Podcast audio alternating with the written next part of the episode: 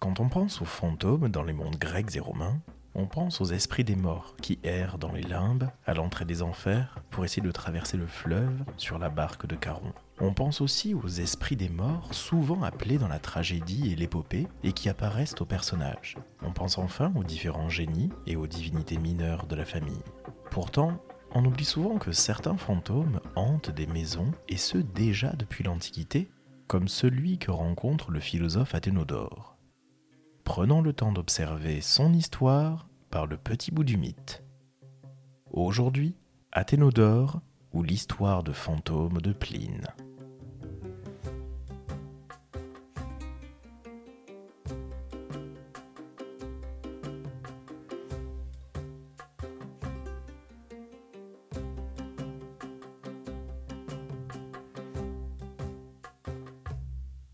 La mort et l'au-delà sont des sources de sujets proprement intarissables au fil des millénaires. On ne compte plus le nombre de héros ou de dieux descendus aux enfers, remontés à la surface, seuls ou accompagnés. Le panthéon gréco-romain présente ainsi des héros comme Héraclès, Thésée, Orphée ou encore Énée, quand des héros comme Ulysse ne font que s'approcher des enfers en invoquant les esprits. Et les esprits, justement, revêtent de nombreuses formes. Les Grecs appelaient Ker des génies nés de la déesse Nyx, la nuit noire primordiale, et représentent le destin qui emporte chaque héros au moment de sa mort. Mais le poète grec Hésiode les décrit ainsi dans le bouclier d'Héraclès, au milieu d'une bataille. Parmi les hommes, les vieux, déjà la proie de l'âge, étaient tous réunis hors des murs et tendaient les bras vers les dieux bienheureux, tremblants pour leurs enfants. Ceux-ci s'acharnaient au combat et, sur leurs pas, les Kers, couleur d'azur sombre, faisant claquer leurs dents blanches, affreuses, terrifiantes, sanglantes, effroyables, s'empressaient à l'envie autour de ceux qui tombaient. Toutes, avides, voulaient humer le sang noir.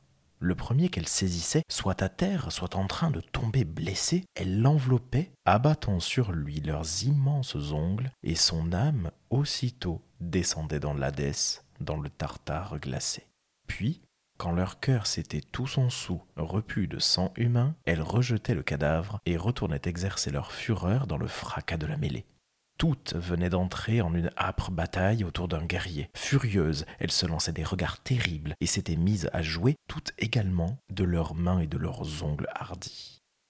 Sur le bord du fleuve des enfers que traverse Caron, le Styx ou l'Achéron selon les versions, les âmes des humains n'ayant pas eu de sépulture décente, notamment avec le droit de passage du Nobol, reste cent ans dans les limbes, cette zone marécageuse où les plaintes se font entendre. Le poète comique Aristophane les détourne en grenouilles, dans sa comédie du même nom, face au dieu Dionysos. Voici une partie du chant du cœur des grenouilles. Brekekekex coax coax, brekekekex coax coax, humide fille des fontaines, vococoax coacalison, flûtis suave, harmonieux, les clameurs de notre critique que dans le quartier du Marais, au pardon des saintes marmites, nous modulons pour faire honneur à Dionysos, dieu quand, ivrognante et festivante, vient déferler sur notre fief la foule humaine. Brekekekex coax coax. Et du côté des Romains, les divinités mineures ou les génies liés à la mort ne manquent pas. L'art, larve, pénate, manne, lémur, chaque catégorie a sa spécificité. Les Lars sont des génies de la famille d'origine étrusque, que les Romains appelaient aussi genii loci, des génies du lieu. Elles sont propres à chaque famille et ont un petit temple intérieur dans la plupart des habitations, le larère, lararium en latin. Ces génies sont associés aux pénates, qui sont en charge du foyer, et qui ont un lien avec le garde-manger. Ces pénates recouvrent aussi la réalité des statues emportées par Aîné depuis Troie jusqu'en Italie actuelle afin de protéger la ville qu'il fondera et de donner une certaine continuité à la ville de Troie. Les mânes sont les esprits bienveillants des personnes ayant eu une sépulture dans les règles de l'art. Elles appartiennent aux dix inferi, les dieux d'en bas, et sont des divinités ctoniennes, c'est-à-dire des divinités du sol. Et elles sont parfois appelées les dix parentes, c'est-à-dire les dieux parents. On retrouve les dédicaces DM, donc dix manibus, aux dieux mânes, sur de nombreuses stèles funéraires. On comprend donc à quel point les mâles étaient importants. Les larves sont à l'inverse les esprits malfaisants des personnes qui n'ont pas reçu de sépulture et qui sont donc condamnées à errer dans le monde tout en tourmentant les humains. Il pouvait s'agir de criminels. Enfin, les lémures, les spectres des âmes ne trouvant pas le repos à cause de leur mort violente ou du manque de sépultures décentes. Il fallait apaiser les lémures en leur offrant des fèves noires, et puis les faire fuir en frappant des vases d'airain, selon Ovide. Mais reprenons nos esprits et arrivons au cœur de notre sujet avec un lémur ou une larve ancrée dans le monde réel. Une histoire de fantôme qui semble troubler Pline le Jeune, un auteur du 1er et du 2 siècle de notre ère, célèbre pour sa correspondance très fournie et surtout pour avoir raconté dans quelques lettres l'éruption du Vésuve en 79, ainsi que la mort de son oncle Pline l'Ancien, bien trop curieux des merveilles de la nature. Pline le Jeune rédige donc une lettre adressée à son ami Sura, un sénateur romain dont le nom complet est Lucius Licinius Sura. Pline s'inquiète de plusieurs phénomènes étranges qui lui ont été rapportés. Et voici comment sa lettre débute. Caius Pline à son cher Sura, salut. Nos loisirs nous donnent à moi la liberté d'apprendre, à vous celle d'enseigner.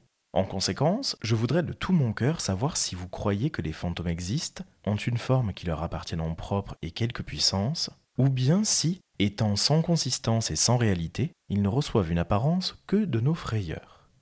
Pour ma part, je suis surtout amené à croire à leur existence par l'aventure que j'entends raconter de Curtus Rufus. Étant encore obscur et inconnu, il avait pris rang dans la suite du gouverneur d'Afrique. Le jour étant à son déclin, il se promenait sous une colonnade. À ses yeux se présente une figure de femme d'une taille et d'une beauté surhumaine. Comme il était épouvanté, elle lui dit qu'elle était l'Afrique et qu'elle venait lui annoncer l'avenir. Il retournerait à Rome, y remplirait les grandes charges et reviendrait même avec un souverain pouvoir dans la province où il mourrait. Une fois encore, quand il abordait à Carthage et y débarquait, la figure vint, dit-on, à sa rencontre sur le rivage. Ce qui est certain, c'est qu'étant tombé malade et augurant de l'avenir par le passé, des prédictions malheureuses par des prédictions heureuses, il abandonna l'espoir d'un retour à la santé, alors qu'aucun des siens n'avait cessé d'espérer. Pline poursuit sa lettre autour de la figure du philosophe Athénodore, un stoïcien qui a été le maître d'Octave, le futur Auguste, à l'époque de la mort de César. Son stoïcisme va être essentiel dans l'histoire. Rappelons qu'un stoïcien accepte le monde et l'instant sans chercher à le contrôler, restant indifférent au plaisir et à la douleur, ne recherchant que la vertu pour atteindre le bonheur. Laissons donc Pline reprendre. Et maintenant, n'est-ce pas chose plus épouvantable encore et non moins surprenante que cette autre aventure que je vais raconter comme elle me l'a été? Il y avait à Athènes une maison vaste et commode, mais malfamée et maudite. Pendant le silence de la nuit, un son métallique se faisait entendre. Prêtait-on l'oreille? Un bruit de chaîne résonnait au loin d'abord, puis plus près.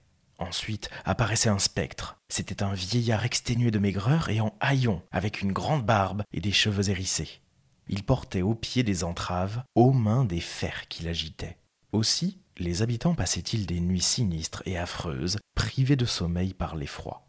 Cette absence de sommeil amenait une maladie, puis la frayeur allant croissant, la mort. Car, même en plein jour, quand l'apparition n'était plus là, leurs yeux en étaient obsédés, et la crainte survivait au motif de crainte. En conséquence, la maison fut désertée, condamnée à l'abandon, et laissée tout entière aux fantômes. Elle était cependant affichée pour le cas où quelqu'un se trouverait à vouloir l'acheter ou la louer, dans l'ignorance d'une pareille tare. À Athènes vint le philosophe Athénodore. Il lut l'affiche, sut le prix, dont la modicité le mit en éveil. Il s'informe, apprend tout, en dépit de quoi, ou plutôt à cause de quoi, il la loue. À la tombée de la nuit, il se fait préparer un lit dans la partie antérieure de la maison, apporter de petites tablettes, un stylet, de la lumière.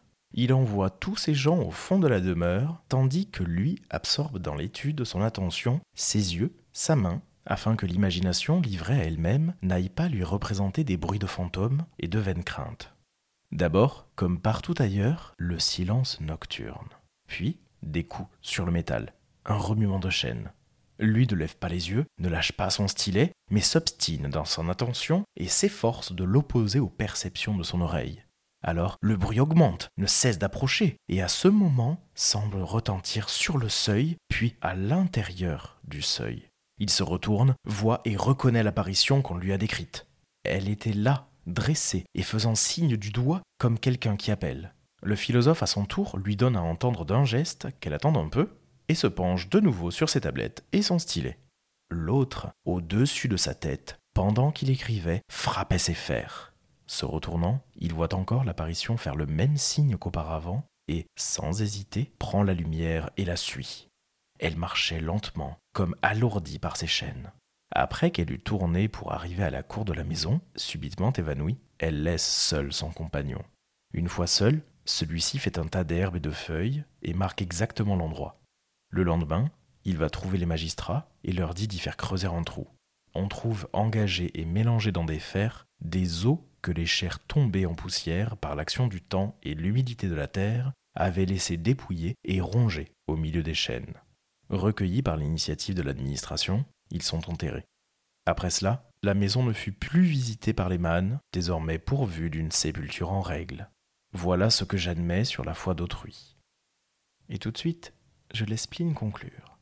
Comme conclusion, je vous demande de mettre à l'œuvre votre science. L'affaire est bien digne que vous l'examiniez longtemps et attentivement. Et moi, je ne suis pas indigne que vous m'ouvriez les trésors de vos connaissances. Quand même vous examineriez suivant votre habitude le pour et le contre, soyez plus affirmatif dans l'un des sens pour ne pas me laisser en suspens et incertain, puisque la raison de ma consultation est le désir de sortir de mes hésitations. Adieu. Et c'est ainsi que s'achève notre épisode hors série et notre parcours dans l'histoire peu orthodoxe contée par Pline et quelques coups d'œil lancés aux divinités des morts.